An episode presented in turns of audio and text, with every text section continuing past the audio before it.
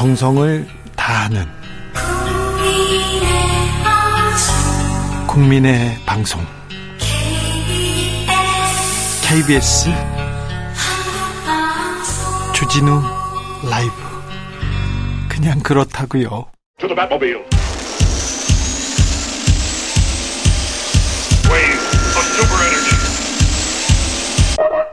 주기자의 1분 초점 홍나이도 힘들다 삼성과 세모녀 1년새 주담대 2, 조 2천억 원 늘어난 까닭 오늘 이 뉴스가 포털 사이트 메인을 달구고 있더라고요. 홍나이도 힘들다고요. 재벌 총수 일가 상속세 부담에 주식 담보 대출 늘었다. 홍나이 이부진, 이서연, 이 삼성과 세모녀 주식담보대출 늘었다. 그래서 상속세에 대한 근본적 개편 필요하다. 그러니까 세금 깎아주자. 이런 기사입니다. 약탈적 상속세 어떻게 바로 잡아야 하나 이런 칼럼까지 나왔더라고요. 한국경제에서 말입니다.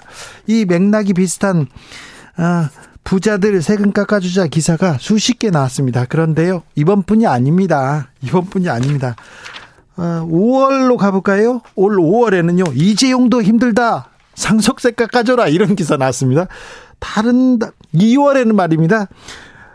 종합, 이서연도 힘들다. 상속세 깎아달라. 이렇게 기사가 나왔습니다. 이거 계속 나와요, 계속. 자, 올 국세청에 의하면 상속세를 냈다면 그 사람은 상위 6% 부자에 해당합니다. 상속세를 낸 사람의 절반은 10억에서 20억 원을 물려받아서 7천만 원 가량 세금 냈습니다. 과하게 냈다 이렇게 생각하는 사람도 있지만 이 정도면 적당하다 이렇게 생각하는 사람도 있습니다.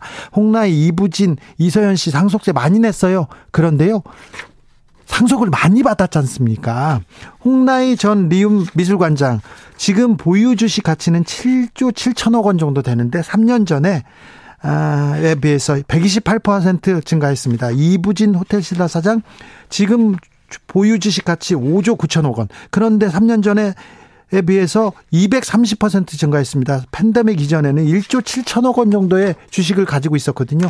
이서연 삼성복지재단 이사장 음 5년 전에 비해서 아 3년 전에 비해서 184% 증가해서 지금 약 5조 원대 주식을 가지고 있습니다.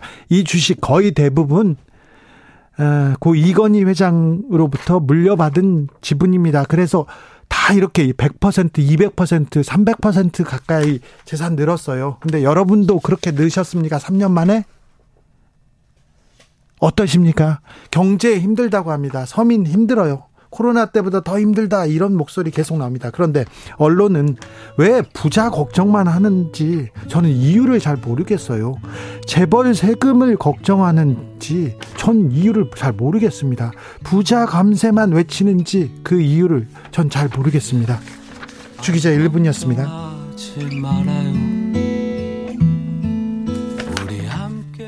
이적 걱정 말 걱정 말아요 그대 걱정은 좀 되는데요.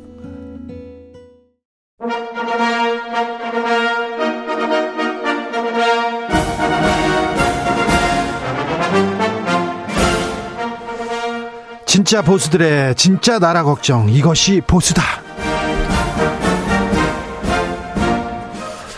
오늘은 친이계 본류죠. 네, 김영우 전 국민의힘 의원 오셨습니다. 어서 오세요. 네, 안녕하세요. 반갑습니다. 네. 친이계 핵심이셨는데 왜 그런데 네. 어 이거 좀 왜 윤핵관 측에 이렇게 끼지 못하시고 네, 왜 지금 네, 어떤 자리도 맞지 않으시고 장관도 안 하시고 그러십니까? 아니 뭐 인생이 그런 거죠 뭐. 네. 네. 혹시 바른 소리 해가지고 쓴소리 해가지고 그러신 거 아닌가요? 뭐 꼭 그런 것만은 아닐 겁니다. 근데 이제 그 제가 정치적인 결정을 하고 네. 또 여러 대선 캠프가 생길 때마다 제가 다른 선택을 했죠. 아 그렇습니까? 예. 네, 사실 저는 그래 가지고 이제 여기까지 온 것 같은데. 네. 어쨌거나 뭐 제 자신도 자신입니다만은 내년 총선에 이제 국민의힘이 잘 돼야 된다. 예. 아, 그렇지 않으면은 윤석열 정부 정권에 너무 큰 타격 아니겠습니까? 네. 그래서 그걸 고민하고 있는 거죠. 알겠습니다. 김영우 의원께서는요. 행안위 지금 안행위가 되겠지만 행안위에서 매우 어, 발굴의 활약을 하셨고요. 국방위원장도 하셨어요. 그래서 이거 좀 물어봐야 되겠는데 잼버리 잼버리 네, 네, 잼버리 이렇게 준비를 이렇게 미숙할 수가 우리 역량이 이 정도밖에 안 됩니까? 그 제가 생각하는 것은 일단 12일 날인가요? 예. 예 그날 이제 끝나니까 아, 수습을 좀 잘했으면 좋겠고. 네네. 마, 마, 마지막 유종의 미로 예. 그리고 이제 책임 소재는 또 분명하게 가릴 건 가리되. 네. 에, 전 정권이든 현 정권이든 솔직해야 된다 생각을 합니다. 네. 아, 지난 5년 동안 그 우리가 유치에 성공했고 하지만 그 동안에 세금을 제대로 썼는지 또 기반 시설을 제대로 갖췄는지 네. 이런 거 이제 따져봐야 되죠. 그리고 왜 그렇게 숱하게 많은 공, 공무원들이 해외 출장을 갔는데 그렇죠. 예, 어떤 돈을 어떻게 쓰면서 돌아다녔는지 따져봐야죠. 예, 따져봐야죠. 그런데요. 혈세니까. 조금 문제가 있거나 잘못했다. 그럴 때 맨날 전 정권 탓하는데 정권 바뀐 지 어, 어, 지금 1년도 넘었어요. 언제까지 그럴 건지. 이번에는 제가 이렇게 보니까 같이 그랬어요. 그러니까 초장부터 굉장히 그 잼버리 대회에 대해서 네. 어 많은 그 민주당 의원들도 여러 가지 그 언론에 나와서 이거 너무 엉망진창이다 말이죠. 네. 외교적인 또 참사다. 예. 막 이런 식으로 얘기를 하고 그 완전히 남의 일인 양 이렇게 얘기를 하더라고요. 또 거기에 대해서 이제 국민의힘도 이걸 유치한 거는 또 문재인 정권 아니냐 이런 식으로 이제 이렇게 됐죠. 예. 그래서 거의 이 정말 이 폭염이나 폭우보다도 더 짜증나는 게 정치권의 반응이었어요. 예. 국민들 입장에서는 네. 세계의 청소년들이 와 있는데 4만 명 이상씩이나 아, 그래가지고 이번에 돌이켜 볼 것이 세금 어떻게 썼느냐도 중요합니다만은 이번 잼버리 이렇게 보고 야, 이 이런 그 행사라든지 앞으로도 이런 행사를 또 많이 해야 될 텐데 부산 엑스포도 그렇고요. 예. 유치가 된다면 이 정치권이 이런 거에 대해서 어떻게 반응을 해야 되는지도 저는 따져봐야 된다고 봐요. 알겠습니다. 음, 잼버리 좀 엉망이었어. 그래서 케이팝 공연 좀 필요한 것 같고 BTS 차출하자. 자, 전 국방위원장으로서 이 부분은 어떻게 보셨어요? 제가 이제 국방위원장이라면 현재 네. 좀 그런 것 같아요. 이 성일종 의원님이 국방위원이신가 봐요. 그렇죠? 그 잼버리가 잘 됐으면 하는 마음에서 예. 이런 그 좋은 공연이 있었으면 좋겠다라는 아이디어를 제안할 수는 있어요. 예? 그런데 소통의 방법이 좀 잘못됐죠. SNS에다가 예? 아, BTS 공연을 해서 국격을 높이자. 예? 이, 그리고 국방부는 이거에 대해서 총력 지원해라 이렇게 되면 이건 좀 문제가 돼요. 압박으로 느끼죠. 네. 그래서 저는 아이디어 그 성일종 의원님의 마음은 알겠어요. 예. 하지만 이런 거는 어 국방위원회를 통하든 아니면 국방부의 예, 기조실장한테 얘기하든 이러이러한 그 생각을 내가 가지고 있는데 네. 이게 실무적으로 또 현실적으로 가능한 일인지 한번 알아볼 수 있겠습니까? 이런 식으로 됐으면 문제가 없는데 예. 이게 SNS 정치 때문에 예. 이렇게 된 것 같아요. 그래서 그런 점은 좀 아쉽다. 이게 결국은 소통의 문제다 이런 예. 생각이 드는데요. 해병대 고 최수근 상병 사망 사건과 관련해서 지금 국방부하고 해병대 수사단하고 주장이 맞서고 있는데요. 어 이거 뭔지 지금 계속해서 항명이다 아니다 명령을 따랐을 뿐이다 이런 얘기 나오는데 이 부분은 어떻게 보십니까? 저는 심각하게 봅니다. 그러니까 이게 군기 문란을 넘어서 완전히 군기 증발이에요. 네. 이 군 조직이라고 하는 거는 특수한 조직 아닙니까? 예? 전쟁이 나면은 총 들고 나가서 적과 싸워서 이겨야 되는 네. 조직입니다. 그러면은 그 전쟁터에서 또 후방에서 엄청나게 많은 명령이 하달되고 그렇습니다. 예? 전장터에서는 돌격 앞으로 예? 소대장, 예? 분대장의 또 명령이 있는 것이고 그런데 제가 이렇게 보면은 하나도 제대로 된 게 아닌 것 같아요. 그래요? 왜냐하면 이 최수근 상병 사망이 얼마나 많은 국민들로 하여금 분노를 일으키게 했습니까? 이건 좀 잘못됐잖아요. 예, 그러면은 이 사, 이 사고를 철저하게 수사를 하고 치밀하게 해야 되고 이것은 급하게 할 일도 아니고요. 그런데 보십시오. 이 해병 수사단에서 어, 수사, 조사를 했고 또 일단은 결재를 했다고 그랬는데 네. 그다음에 이게 이제 이첩 그 순간에 네. 이첩 보류하라라고 예? 하는 명령이 떨어졌다고 하는데 그 명령의 과정은 저는 잘 모르겠습니다. 그런데 또 해병 어, 수사단에서는 경찰에 이첩을 했고 예. 또 결국 이걸 또 회수를 했고 예. 이렇게 엉망인 과정을 만천하에 지금 드러내 보였단 말이죠. 국방부와 해병대가. 네. 저는 이거 보고 너무 깜짝 놀랐어요. 이거 완전히 군기 문란이죠. 국방부 장관 결재까지 마쳤는데 대통령실 국가안보실 가서 다시 돌아왔다. 그래서 지금 엉망이 됐다. 이런 주장도 있어요. 저는 그래서 이런저런 주장을 지금 그 의혹만 가지고 얘기할 건 아니지만은 네? 아, 저는 이 전 과정이 좀 밝혀져야 된다고 봐요. 예? 책임 소재가 분명해야 돼. 왜냐하면 전쟁터라고 생각을 해보세요. 예, 국방부 다르고 해병대 다르고 네? 어뭐뭐 뭐 해병 수사단 다르고 군 검찰단 다르고 또 지금 이제 국방부 조사본부에서 어, 수사 조사한다고 하는데 네. 이렇게 혼란스러워 가지고는 아무것도 안 되는 거거든요. 그러게요. 그래서 저는 어 이거는 정말 문제가 있다. 저는 정말 군을 어, 사랑하는 사람으로서 네. 이거는 저는 모든 상황을 그 전쟁터 전쟁 상황 적과 싸워야 되는 상황에서 생각을 한단 말이죠. 네. 어 이렇게 되면 안 되는 거죠. 이거 엄격하게 책임을 물어야 됩니다. 잼버리도 그렇고 해병대 이 수사 그 과정 이렇게 지켜보는 것도 그렇고 왜 이렇게 음 그러니까 일선에서는 지금 굉장히 열심히 해요. 잼버리도요. 네. 지금 각 학교에 이제 세계 여러 나라 학생들 에, 숙소 정했잖아요. 네. 그 학교에서 자원봉사하는 학생들은 지금 밤잠을 못 자면서 도와주고 있더라고요. 예. 근데 지금 잼버리 모르겠습니다. 지금 그 잼버리 조직위원장, 조직위원들 또 각 부처 장관들 지금 잠 잠자 밤잠 설치나요? 아니죠. 저는 그래서 어 정말 이번에도 시민사회는 빛났다 생각을 해요. 종교계, 학계, 뭐 네. 시민단체, 기업체까지 기업 나서, 예. 나서 가지고 결국은 마무리를 하고 있지 않습니까? 예. 아, 그런데 정부 부처는 지금 어떤 일을 하고 있는지 네. 우리가 한번 봐야 되고 그래서 군 부대도 마찬가지예요. 예. 지금 소대장, 중, 중대장들은 엄청 고생해요. 예. 사병들도. 네. 그러는데 이 고위직들이 네. 지금 이러고 있으면 안 되는 거죠. 정부는 지금 잘하고 있나 계속 지금 어, 의문 부호가 찍히고 있습니다. 자, 정치권으로 좀 가보겠습니다. 지금 국민의힘 상황에 대해서 지금 다 물어봐야 되는데 먼저 민주당부터 볼게요.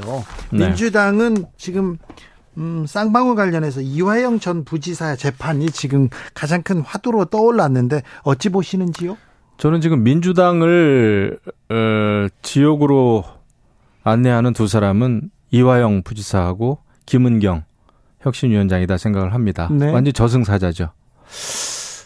어, 왜냐하면은 이제 이화영 부지사 지금 이제 그 법정에서도 우리가 알 수 있습니다만은 예. 음, 완전히 지금 어, 이재명 당 대표가 감옥으로 가는 데 있어서 이화영 부지사가 결정적인 역할을 할 거예요. 완전히 그 감옥 문에 패스워드 세 자리까지 지금 눌렀어요. 나머지 한 자리 지금 안 누르고 있는 건데 못 누르고 있는 건데 그래요? 부인이 반대하고 있죠. 민주당 의원들이 또 어, 수원지검까지 가가지고 연자농성하면서 압박하고 있죠. 그러니까 이화영 부지사가 진실을 말하는 것이 두려운 거죠. 이렇게 되면은 그리고 김은경 혁신위원장도 원래 혁신위는 에, 당이 굉장히 힘들 때 와가지고 도와주라 이 좀 불을 꺼달라는 건데 완전히 민주당을 너무 어렵게 만들고 있지 않습니까? 영양제 에, 놔달라 그랬더니 완전히 독극물 주사를 놓고 있어요. 근데 에, 이것이 이제 민주당으로서는 현재로서는 너무나 큰 악재다 생각을 하는데 아, 이화영 부지사가 진실을 말하는 거를 방해하면 안 되죠. 어, 이화영 부지사가 어떤 얘기를 하더라도 이재명 대표가 구속되지는 않을 것이다 이런 얘기는 계속 나옵니다. 틀린 얘기죠. 틀립니까? 평화 부지사가 예. 아, 이재명 당시 도지사의 방북을 예. 어, 대기업체 회장한테 부탁하면서 쌍방울입니다. 그렇죠. 네. 뭐 300만 달러, 500만 달러 이런 대북 송금을 했, 했다. 이 사실을 도지사가 전부 알고 있다. 알고 있었다. 묵인했다. 승인했다. 이게 사실로 드러나면은 이거는 엄청난 그 무슨 뭐 이 국가 반란에 해당하는 여러 가지 그 제목이 많이 있죠. 정확하게 제가 제목은 모르겠습니다만은 뭐 외환관리법도 그렇고 제3자 뇌물죄도 있고 어 이거는 뭐 감옥으로 안 갈 수가 없죠. 그렇게 이제 이화영 전 부지사가 그렇게 얘기는 하지는 않고요. 정확한 지금 진술에 대해서도 지금 나오진 않았는데 꽤 나왔죠. 꽤, 꽤 나왔죠. 네. 아무튼 민주당은 지금 그러면 결국은 이재명 대표가 대표가 사법 처리될 것이라고 보시는 건가요? 저는 그렇게 보죠. 그래요? 네. 이재명 대표가 감옥에 가면 네. 감옥이 가면 민주당이 예. 민주당이 그러면 폭망한다 그렇게 보시는 겁니까? 그렇게 저, 안 보는 것 같은데요. 검찰이나 아, 국민의힘에서는 그 이재명 대표 가면 안 된다고 이렇게 얘기하는 사람들도 있잖아요. 그러니까 정치는 모르는 거예요. 끝까지. 네. 네. 그리고 내년 총선을 앞두고 예. 민주당이 또 어떤 또 대변신 변혁을 하는가에 따라서 네. 결과는 얼마든지 달라질 수 있죠. 네. 자, 국민의힘으로 가보겠습니다. 신당 창당설. 심평 변호사가 얘기했는데요. 파장이 엄청 크더라고요. 대통령실에서 부인하고 국민의힘에서도 계속 비판적인 목소리 있었습니다. 그 이후에 살생부 논란. 그리고요. 수도권 폭망론 계속 이어지는데 이거 선거 전략입니까? 아니면 또 실체가 있는 겁니까? 저는 그 둘 다 할 수다 둘 다 일 수가 있다 생각을 하는데 네? 어, 일단 민주당이 엄청나게 뭐 돈봉투 사건에 뭐 평화부지사 사건에 네. 뭐 대장동에 등등등 이재명 당대표 사보 리스크가 너무나 크고 네. 그럼에도 불구하고 생각보다는 여당인 국민의힘 지지율이 더 올라야 되는데 그렇진 못하는 것 같아요. 네. 그리고 이제 여당이지만은 수도권에서는 다 도전자 입장입니다. 예. 왜냐하면 현직 전부 다 민주당 국회의원들이잖아요. 민주당이 대, 부분 아주 네. 대다수를 점유하고 있죠. 압도적이죠. 예? 어, 그러면 도전자 입장이기 때문에 인지도도 떨어질 것이고 그다음에 본선 경쟁력도 아직은 뭐 검증이 안 됐고 그다음에 새로운 인물들이 많이 영입이 됐냐 하면은 그것도 좀 아직은 의심스러워요. 그래서 내년 총선 이대로 가면은 굉장히 어렵다라고 하는 위기 의식이 저는 잘 모르겠습니다. 수도권에서는 엄청 강해요. 네. 어, 제가 요즘에 이제 청년 정치인들도 만나고 수도권의 원외 당협위원장들 만나면 하나같이 다 힘들어 합니다. 예.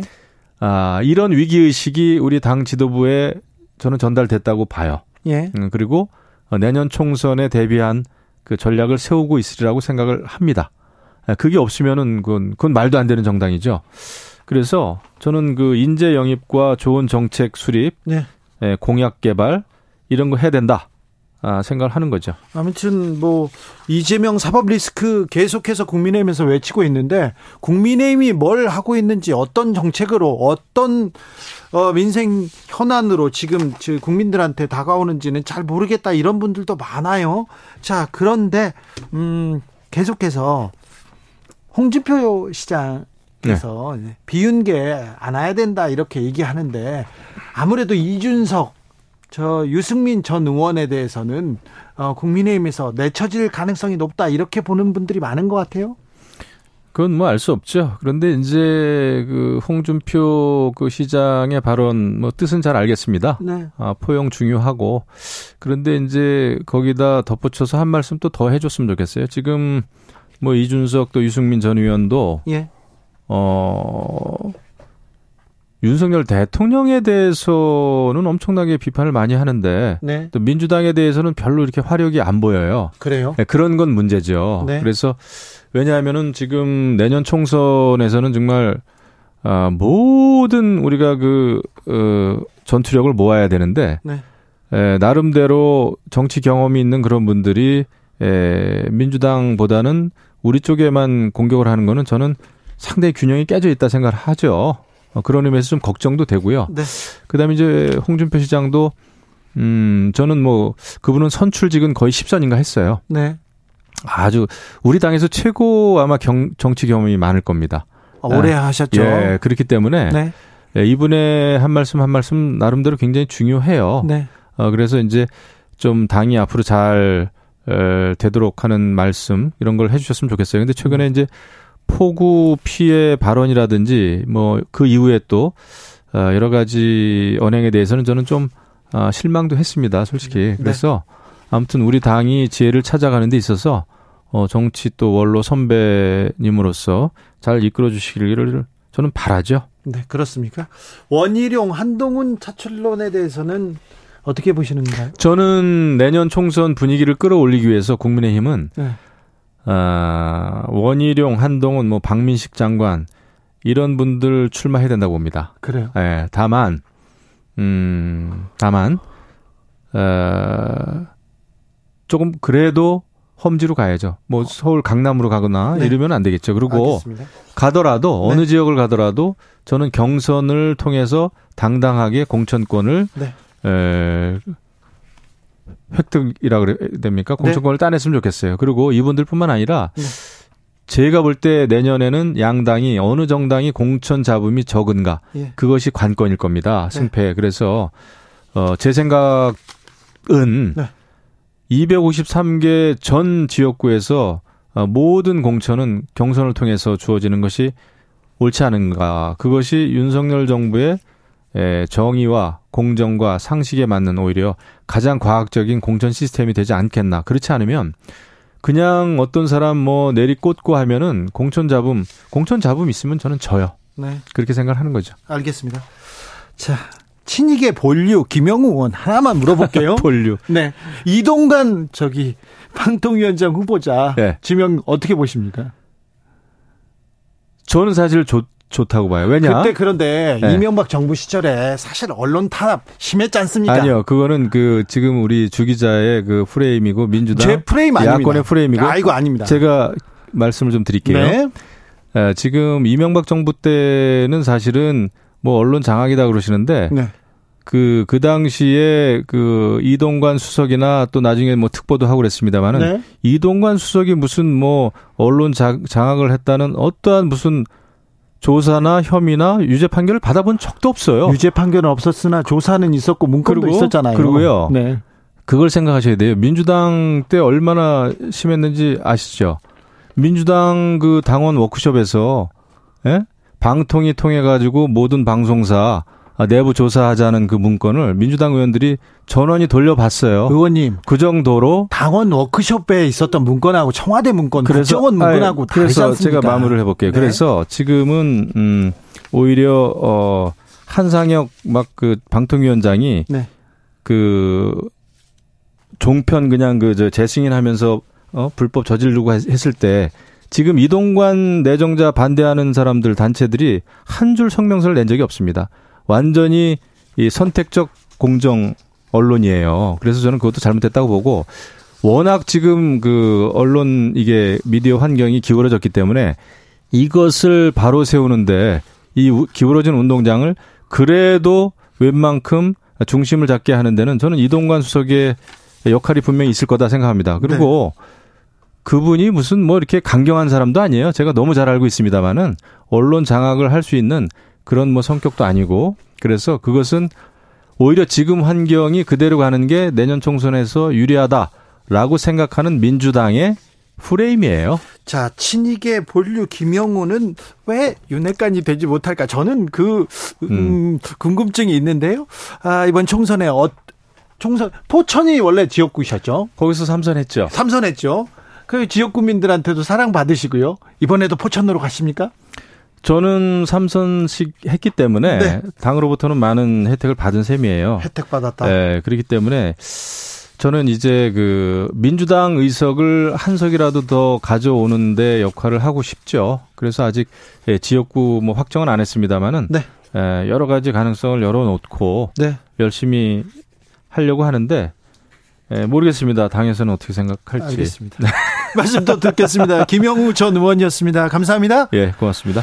제6호 태풍 가눈 북상에 대비해서 다음 사항 유의해 주십시오. 해안가 방파제, 산간 계곡, 야영장 등 방문 자제해 주시기 바랍니다. 하천변 산책로, 계곡은 범람이나 급류, 휩쓸림 사고 위험이 있으니 가까이 접근하시면 안 되고요. 그동안 내린 비로 집안 약해져서 산사태 비탈면 축대 붕괴 우려가 있으니 위험 지역에서는 미리 대피하시기 바랍니다. 이상 중앙재난안전대책본부에서 알려드렸습니다. 주진우 라이브